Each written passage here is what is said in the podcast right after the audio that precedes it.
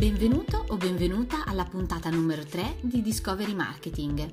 Da un'idea di GP Studios, il primo podcast dedicato al marketing della ristorazione e del turismo. Ciao, mi chiamo Stefania Corbelli e sono la responsabile marketing di GP Studios e oggi voglio parlarti e raccontarti qualche cosa di più sui tuoi clienti. E moltissimi dei nostri clienti mi fanno sempre tante domande chiedendomi ma i miei clienti sono davvero sui social media? Come devo relazionarmi con loro? Quali sono le modalità per vendere qualche cosa su Facebook? Ecco, oggi, in seguito a una riflessione nata da un articolo che ho letto questa mattina, e cioè che tantissime aziende internazionali in questo momento di crisi sanitaria hanno chiuso tantissime ovviamente rivendite, moltissime aziende stanno fallendo e mi stavo chiedendo se questi loro fallimenti, questi cambiamenti fossero anche dovuti a una mancata digitalizzazione della loro azienda o magari di strategie di marketing errate. E allora ho pensato, ok, proviamo a fare questo post per vedere se gli imprenditori che mi ascoltano magari sono interessati a capire come invece non commettere gli stessi errori e magari anzi anticipare quello che sembra una grandissima rivoluzione digitale acceleratissima a causa appunto del Covid. Ho ritrovato un report di WeAreSocial.com che viene pubblicato ogni anno e per analizzare alcuni dati insieme a te.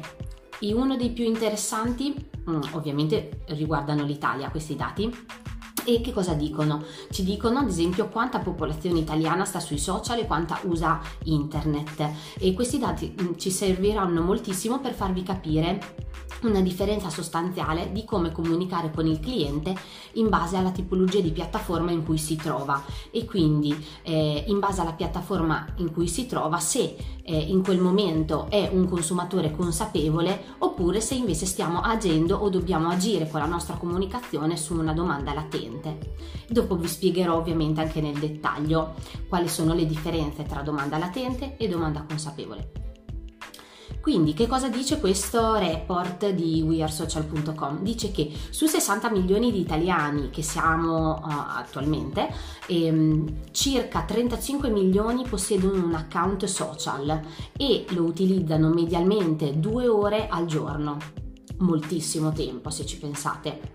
Ma anche che, e soprattutto, che di questi 60 milioni circa 49 milioni hanno accesso a internet, lo usano quotidianamente per circa 6 ore al giorno. Ok, molti di questi, tu dirai, lo utilizzano per lavoro, sicuramente, ma chi anche durante il lavoro o durante il proprio tempo libero non consulta comunque internet per propri scopi personali, anche solo magari un minuto, anche solo una mini ricerca. E perché ci interessa questo? Perché quello che succede sui social e quello che invece succede in un motore di ricerca è differente per il nostro consumatore e lo va ad identificare. Quindi vediamo la differenza tra domanda consapevole e quella latente. Quando la parola latente dice già di per sé molto di questa tipologia di consumatore, vuol dire che probabilmente è interessato a un determinato bene o servizio ma non lo sta cercando attivamente, e di solito questo avviene sui social, cioè noi cerchiamo di intrattenerci all'interno dei social fruendo di alcuni contenuti ma ovviamente non li stiamo cercando attivamente. Invece cosa succede quando io vado a fare una ricerca o tu vai a fare una ricerca su un motore di ricerca come ad esempio Google? Tu stai cercando attivamente, quindi sei a quel punto un consumatore consapevole. La tua domanda e tu sarai una tipologia di consumatore consapevole perché starai cercando attivamente un certo bene o servizio. Come può cambiare questa cosa la tua modalità di fare comunicazione attraverso appunto sui social o magari all'interno del tuo sito web? Sicuramente il consumatore consapevole, che è quello che va a ricercare informazioni e che le andrà a cercare su Google, che cosa dovrai fare per andare ad intercettare questo tipo di cliente? Dovrai andare a utilizzare magari del budget in delle sponsorizzate, ad esempio delle Google Ads, oppure di ottimizzare il tuo sito web o comunque le tue landing page, le pagine di atterraggio che avrai creato ad hoc con la SEO, quindi per cercare di risultare in modo organico, quindi non a pagamento, tra i primi risultati dei motori di ricerca per una determinata parola chiave. È tutto chiaro?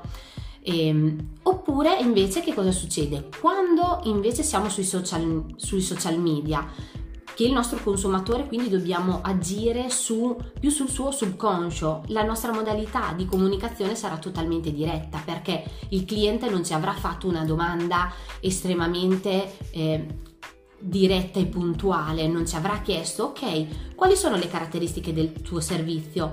No, saremo noi che dovremo in qualche modo cercare di stimolare la sua curiosità e cercare di fargli accrescere il desiderio di acquistare il nostro bene o servizio attraverso cosa? Attraverso le storie, attraverso quindi la tua comunicazione.